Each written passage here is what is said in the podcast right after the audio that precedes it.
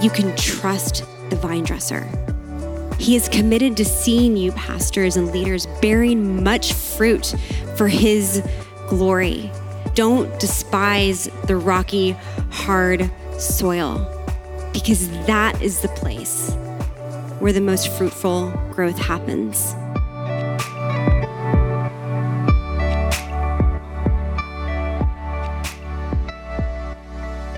Well, hey friends, welcome to a special episode of the Canadian Church Leaders Network. Next week, we kick off a new season, and I'm so excited about the conversations that we have prepared for you. Next week, I get to share with you a conversation I had with my pastors growing up, with Derwin and Angel Gray from Hillside Community Church. And we just recorded the conversation with them, and it was stunning.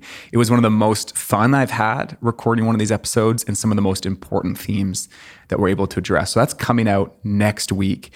And this week, we just wanted to jump into your thread to share a little bit about what's happening in the CCLN world, and then share a special talk with you from one of our gatherings. So first, three things happening. One is we are launching a new intake of the Emerging Leaders Lab. This is a program designed for young pastors who want to be around other pastors growing in the craft of pastoral ministry. All the details can be found for this and the other events we're talking about online. Second is we're sold out of our pastors retreat. But this is something we're really excited to continue to do, to create environments where pastors can actually get rest and connect with one another. And so we partnered with Barnabas to host our first pastors retreat. And we're thrilled that there's a felt need for this. And so if you want to find out more about this retreat and other ones we're doing, you can find out for that online or jump on the waiting list. We're really committed to doing this more often and opening up space.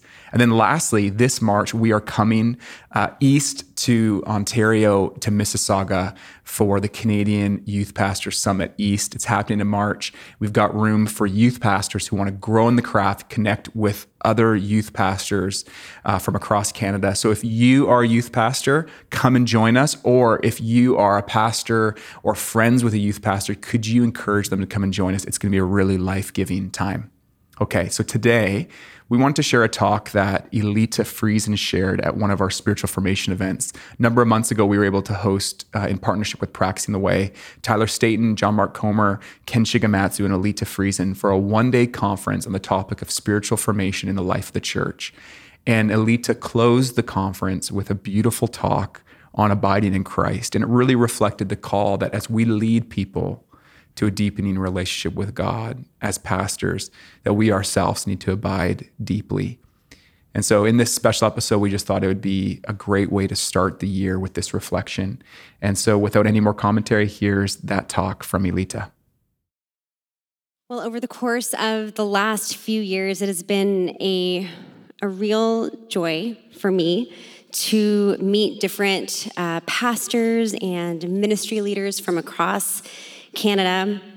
And one of my very favorite things about meeting other people in ministry is hearing about their different church contexts and about the specific people groups that God has called them to serve. And I love hearing about what God is up to in the scattered parts of his church. I just love it. But one thing I began to notice, and particularly in the last year, I would say, is that many of these conversations that I was having with different pastors and leaders, they were mentioning how unusually tired they were. Maybe that's not a surprise. But it was as though all of these different conversations I was having with different people had the same thread running through all of them. Men and women still feeling called to ministry, very much so, but also feeling very much fatigued. In fact, in just the last five days, I've had four of these different conversations with pastors and leaders. Men and women who are wanting to be faithful, but simultaneously just feeling that kind of, weary to the bone feeling. And if the stats are right, they aren't alone. If that's you and you're here, you're not alone. According to a Barna study done at the beginning of 2021, 29% of the pastors that they polled said that they had seriously considered quitting full-time ministry that year.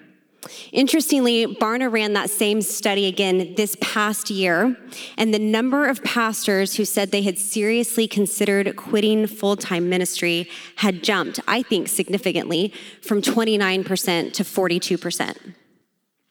Of the reasons given, the top two were that they were stressed and they were lonely.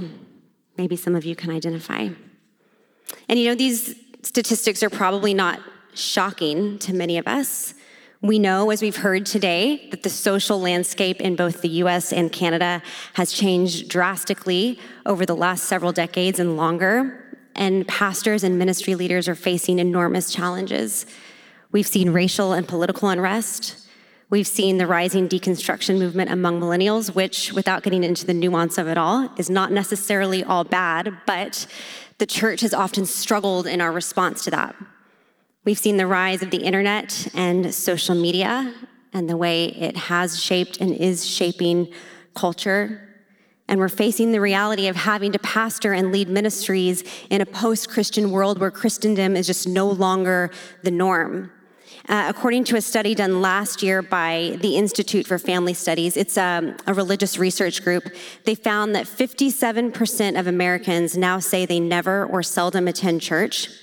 That same survey found that 67% of Canadians never attend church. Canada, we won at something. I'm not sure it was the right thing to win at, but we had a higher percentage there. And as a result, churches are permanently closing, selling their buildings to cities to be torn down. And Christendom is just no longer the norm. It's not the assumed way of life anymore. And then in the middle of all of that, we had a global pandemic. And so it's no wonder that pastors and leaders have become very, very tired. And many, as we've heard, are hovering on the edge of burnout. And I don't know all of our stories in the room, but for some of us, that might be our story. You're here, you're tired, you're still doing the thing, but you're kind of wondering how much you've got left in the tank. Like, is there an expiration date on this? I'm not quite sure. And so as I was praying for our time together and asking the Lord, what might you want to say to us? And I just think it is not lost on me what a privilege it is. I don't know if I love being in rooms like this. My dad is a pastor. And so he would just bring me along to these kind of things. And for my whole life, I've just always loved it. I just think it's such a privilege to be in a room of people who are leading churches. It's not lost on me. But asking the Lord, what might you want to say to us when you've got us all together? I mean, you've got us there. What do you want to say? How might you want to encourage us? That was the word I was hoping. Like, how do you want to encourage us, Lord, as we leave today? And the word that kept coming to my heart, and in fact, it has been on my heart for the better part of the last year, is the word remain. Remain. And it isn't an obvious word. Maybe it isn't one of those things where I just went searching for it. It's more one of those situations where it just kind of came out of left field, just out of nowhere. And then you kind of start seeing it everywhere, one of those situations, you know? And so then, I don't know about you, but when that kind of thing happens to me, I began to ask the Lord, okay, what, Lord? What is it about this word? What is it about remaining that you want to teach me? And so I found myself in John 15. And in fact, if you have your Bibles, you can turn there with me now, John chapter 15. I'm going to read the first 8 verses, and as I read, I'm reading out of the NIV, by the way. As I read, I want you to notice how many times the word remain comes up. You can count in your head if you want. So John chapter 15, verses 1-8. Lord, bless the reading of your word. These are the words of Jesus. He says, I am the true vine, and my Father is the gardener. He cuts off every branch in me that bears no fruit, while every branch that does bear fruit, he prunes so that it will be even more fruitful. You are already clean because of the word I have spoken to you. Remain in me as I also remain in you. No branch can bear fruit by itself. It must remain in the vine. Neither can you bear fruit unless you remain in me. I am the vine, you are the branches. If you remain in me and I in you, you will bear much fruit. Apart from me, you can do nothing. If you do not remain in me, you're like a branch that is thrown away and withers. Such branches are picked up, thrown into the fire, and burned. If you remain in me and my words remain in you, ask whatever you wish and it will be done for you. This is to my Father's glory, that you bear much fruit, showing yourselves to be my disciples. 8 verses. And if you were counting, you'll know that Jesus uses the word remain. Anybody? 8 times. Wow, that fell really flat, guys. 8 times. 8 times Jesus says remain. And you know, when there's a word repeated like that in Scripture, it should cause us to pay attention.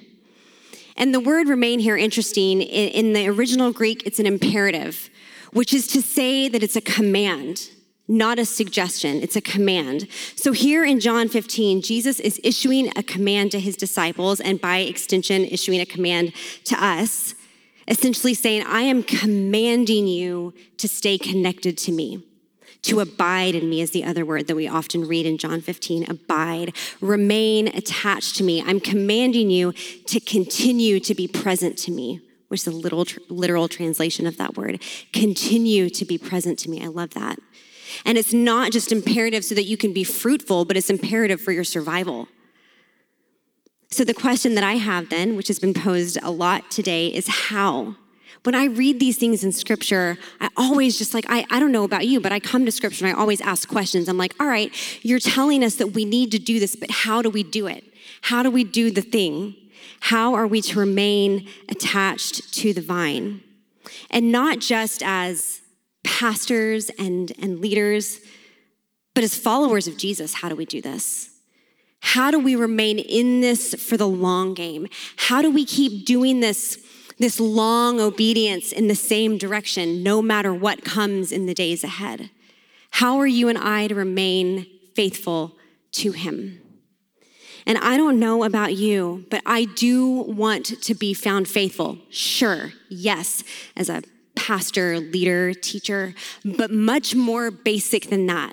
I want to get to the end of my life and look Jesus in the face and know that I have been faithful as a follower of him, that I have remained connected to him, that I'm still in love with him, that I'm still enjoying his presence, and I'm still, as Tozer says, in pursuit of the one that I've already found. That's what I want at the end of my life. So then how? How are we supposed to actually do this? How are we to remain attached to the vine? How are we to remain attached to Jesus? Look back at verse 1, because I think that verse 1 actually gives us the answer. Jesus says in verse 1, I am the true vine, and my Father is the gardener. My Father is the gardener.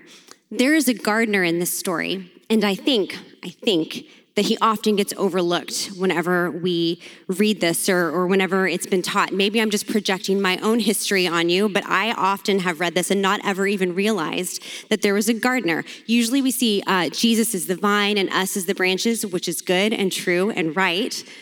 But we also have a God who is our gardener. And what do gardeners do? They tend. They take care of around on the outside. Now, other translations, they don't use the word gardener. They use the term vine dresser. If you have the ESV, it would say vine dresser there. And that actually might be my favorite translation and probably the most accurate translation of what Jesus is getting at here, because most scholars agree that Jesus was describing a grapevine. And I want you to know that this week I thought to myself, how great would it be if I had a visual aid, like a grapevine potted and would be big on a trellis, kind of like the illustrations we've already used. And in fact, Tyler had, there's not a TV there anymore, but Tyler had on the TV, there was a picture of the grapevines, and it was beautiful. I didn't think of a picture. I thought of an actual, I should just bring one in a pot. And I had the audacity, I want you to know, to actually go in person to garden centers and ask them with a straight face, do you have a grapevine in a pot that I could maybe, and they were like, it's February in Canada. We don't have anything. But I asked, and I went to more than one. I didn't take no for an answer. They tried to sell me other things. So we don't have a visual aid. They did. And I thought it would be really funny because they tried to, there was this big, beautiful money tree, and I thought, that feels really funny to bring to a room full of pastors. I don't have a grapevine, but I do have a money tree. Here we go. So anyways, no visual aid, but you guys know, we've already seen it. Thanks, Tyler, for the visual aid earlier. but we can bring to your mind what a grapevine looks like. So the question, how are we to remain attached to the vine, to Jesus? I want to suggest to you that the way we remain attached to him is by trusting the work of the vine dresser. I got really, really deep into learning about grapes and wine and vines and vine dressers. And it was so fascinating to me. I just loved it. I loved every bit of it. And I found out that the job description of a vine dresser is quite long. I was gonna read you the whole thing, decided not to. You're welcome. But just so you know, they do a lot. Vine dressers do a lot. And so for the sake of time, I wanna just tell you about two things that a vine dresser does and how these two aspects of his job help us to remain attached to Jesus, okay? So here are the two things that God as our good vine dresser does. He plants us and he prunes us. He plants us and he prunes us. So first, the vine dresser, he plants. He plants a grapevine. And he doesn't just plant a vine anywhere. I found this so fascinating. The kind of soil that grapevines need in order to thrive isn't like nice, smooth, easy soil. In order to thrive, grapevines actually need rocky soil. Think like gravel. The environment in which a grapevine is at its absolute best is on a sloped hillside with rocky soil underneath. Think like Napa or Italy, or if you've been to neither of those places, think of the Okanagan, right? Like those are the kind of slopey hillsides that we're thinking of.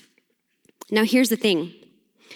Grapevines can actually do really well in regular soil. Like if you wanted to go home today, well, not today because they're not selling them in the stores, but if this summer you decided, I want to plant a grapevine in my backyard, you could do it. And it would be alive and it'd be okay.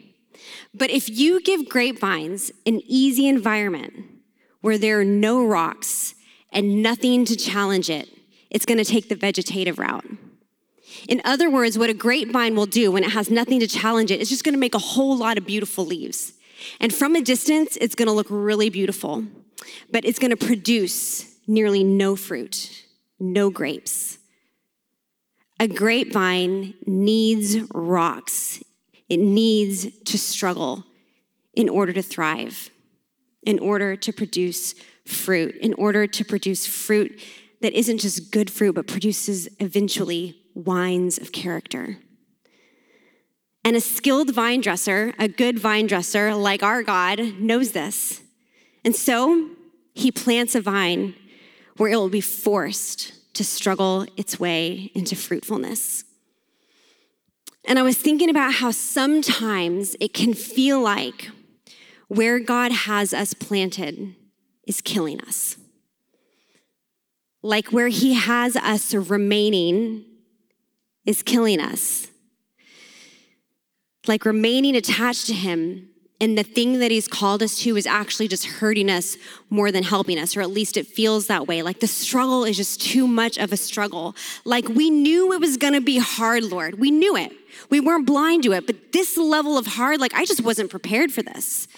We were not prepared for the toll on our families, the toll on our finances, the toll on our marriage, the mental and emotional toll, the stress, the loneliness. And truth be told, even though I'm staying faithful, I don't feel all that fruitful. I kind of feel flat. Like that's just kind of where I'm at. And I don't know if this is, I hope it encourages you. I hope it does. That God, our vine dresser, plants us in rocky soil on purpose because he knows that that is ultimately where we will thrive. Now, please don't misunderstand me because I refuse to sacrifice my family or my marriage or my children on the altar of ministry. I just refuse to do it. And I don't think that that's what God is calling any of us to. But there is a difference between difficult soil and deadly soil. And what I'm talking about today are the difficult times, the difficult soil, not the deadly soil that sometimes we just plant ourselves in. And God actually never called us there. We just got ourselves situated in it. I'm not talking about that. I'm talking about the difficult soil that God has planted us in. Now, here's the deal, that God, the good gardener, the good vine dresser, doesn't desire for you and I to be on the path of least resistance. As much as that might be like my inclination to be comfortable, to be in the easy, stoneless soil. And why is that? It's because he doesn't want us just to bear a whole lot of beautiful leaves and have no fruit. He doesn't want us to look nice from a distance, but the closer you get to us, the more you realize they are fruitless. He wants us to bear fruit, and a lot of it, John 15 tells us. We are meant to bear much fruit to God's glory. And as I was praying this week, especially in the last couple of days, I just felt like there may be some of you who are here, maybe feeling like where God has you is just so hard, and that your current reality feels very rocky. And this is not a word for you. I don't take this word of going, well, I guess I'm supposed to just like remain at my job. If you're thinking about, you know, if you've got some options before you, that's not the, I'm not trying to prophetically speak anything over you, except for this, that you need to be reminded that you can trust the vine dresser, that you can trust him.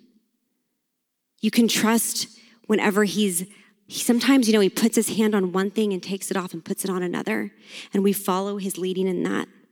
But I just want to remind you that he is not just committed to seeing you make it. He's committed to seeing you thrive. He is committed to seeing you, pastors and leaders, bearing much fruit for his glory. And so if I could just say it to you, don't despise the rocky, hard soil, because that is the place where the most fruitful growth happens. So we remain attached to Jesus by trusting where he's planted us, and then we also trust when he prunes us. You know what pruning is. It's snipping away. And I learned, again, this kind of stuff just fascinates me, but I learned that pruning happens to grapevines for three primary reasons. First reason, it's injured. When a grapevine gets injured, it has to be pruned even more. And I don't know, maybe that feels a little bit backward. You know, if I'm injured, you're gonna snip away even more. But I was reading a vine dresser's manual from the 1800s. It was my favorite one. It's illustrated and everything. I have so many books I can recommend to you if you're interested in vine dressers. But I'm quoting now, and he said this. He said, branches that have been injured by outside forces, must be trimmed back still so as to provide for new growth to the injured part. Some of you might be here and you've been injured by some outside forces, by some things that are just out of your control.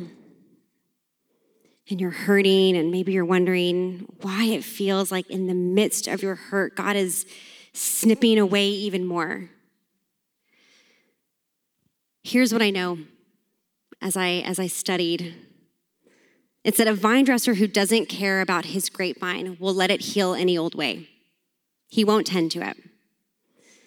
But a good vine dresser will snip away more because he is committed to not just letting the branches heal, but to ensuring that they heal well and will one day be able to bear fruit again. He is committed to seeing you heal well and to bear fruit again, to bear much fruit again. The second reason that a vine dresser prunes is if a grapevine isn't bearing fruit. And we are meant to bear fruit. I know I've said it, but and that's what John 15 tells us, and it's obvious, I suppose. But I grew up, and maybe some of you are like this, but I grew up, I think, with the pendulum swinging so far away from pride that any talk about fruit was just, you know, it was a little uncouth. You just didn't do that. You didn't talk about fruit. But John 15 tells us that we are to bear fruit for his glory. Not for our own, for his glory. But I think maybe the problem that we bump up against sometimes in the church is when we confuse fame for fruit. And I'm not saying that fame is bad. I'm just saying that they're not synonymous. Some of the most impactful, fruitful followers of Jesus that I have ever met, you probably will never, ever hear of their names. And you probably have people like that in your own life. People that I will never meet, people that many in this room will never hear of, people who are just faithfully doing the thing behind the scenes, life on life, as my friend Krista says. We are meant to bear fruit, and if we aren't, God will prune us out of kindness to trigger growth, and it is a kindness to us. The third reason a vine dresser prunes a grapevine is so that a branch can bear more fruit. Interesting, I found out that pruning gets more intense the older a grapevine gets, and that mature branches must be pruned hard to achieve maximum results. If you're here and you're like, would consider yourself a mature branch, you know, you might be like, man, that's awesome. That doesn't feel great. But you know what I was thinking about? I was thinking, and it's incredible actually, and it gives me so much hope that God sees older, mature vines in a vineyard, and he doesn't go, let's pull that out. He's like, oh yeah, you have got a lot of life left in you yet. I'm not done with you. Let's keep pruning so you can keep bearing much fruit. I just have this dream in my heart that until the day the Lord takes me home, that's just going to be it. That's just going to be the story. Just keep pruning so that I can keep bearing fruit. I don't want to be stagnant in this thing. I want to keep going, keep bearing fruit. He prunes us to make way for more fruit. How do we remain attached to Jesus? We trust the work of our good vine dresser, the planting and the pruning. One more interesting thing, because like I told you, this kind of stuff fascinates me. But one more interesting thing I want to share with you. I found out that grapevines don't necessarily need other grapevines nearby to pollinate. Grapevines are called self-pollinating, which really ruined the analogy I wanted to use. I wanted to say, see, we need each other. They can't survive on their own. They have to be one by another, but that's not the truth. So grapevines aren't like that. They can survive on their own. However, I did find out that grapevines bear much more fruit with other grapevines nearby. And in fact, their fruit production can increase by as much as 50%. We may not need each other in order to survive, but we need each other in order to thrive. And we need every single generation. I am just so convinced that if you have breath in your lungs, God has got good work for you to do. Older generation, sages of the faith, those who've weathered some storms and who have remained faithful, I cannot tell you how much we need you. We need you to keep teaching us, keep showing us the way, tell us your stories. And if you're in my generation, I'm, that kind of middle-agey group, I would say to you, we need to have the ears to listen. I know that we know we don't know it all, but sometimes we need to act a little more like it. Younger generation, we need you. And I am so glad that you're here. I am so glad. And I have a 17-year-old son. And so I'm just going to speak like a mama bear because he's kind of getting into this, like life decisions and a little bit of talk of ministry. Shh, don't tell him I told you. But our prayer for you, young people, is that you would, here at the start of this pilgrimage, be found faithful all the days of your life, that you would find yourself in love with the church. That you'd find yourself both broken and built up in the presence of God, in the midst of the people of God, that you would love the bride of Christ, and that you would be faithful to carry the torch of faith into days that some of us might never see. We're happy to pass whatever we've got on to you. I want to read to you an excerpt from a friend of ours. He wrote a book. His name is Glenn Packiam. He wrote a book called The Resilient Pastor. And I love Glenn. He's a great guy. And as I was reading this particular part of the book, it really encouraged me, and I just felt like it was the right way for us to end our time together. So Glenn is, in his book, he's talking about that great scene in John 21, at the end of the book of John, in John 21, between Peter and Jesus. You know, the one where Jesus is asking him, "Do you love me?" over and over again. So now I'm going to quote Glenn from his book. Jesus asks Peter 3 times, "Do you love me?" The most important word in the question is "me." You see, Jesus didn't ask Peter, "Do you love the church? Do you love the ministry? Do you love my teaching? Or even, do you love the sheep?"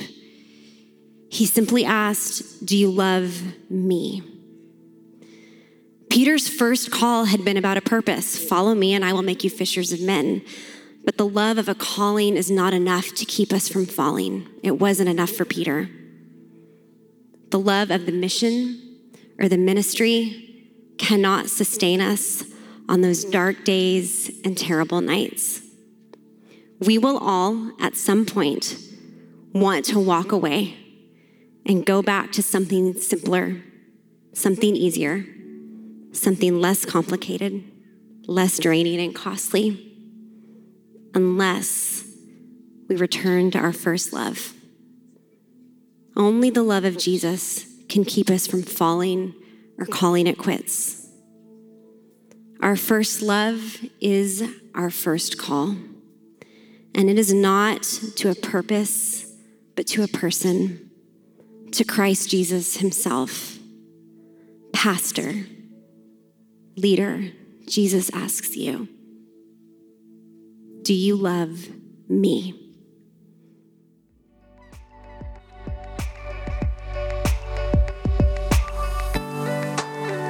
Well, friends, that's all for today. We're very grateful for Elita letting us share this message with us, and we hope that it was as impactful for you as it was for us in the room.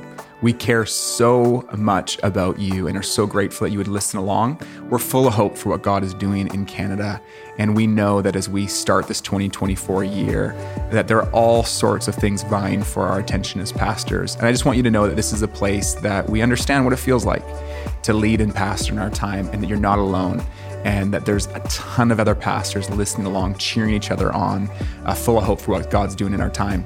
Stay in touch. We'd love to hear from you. Bye for now.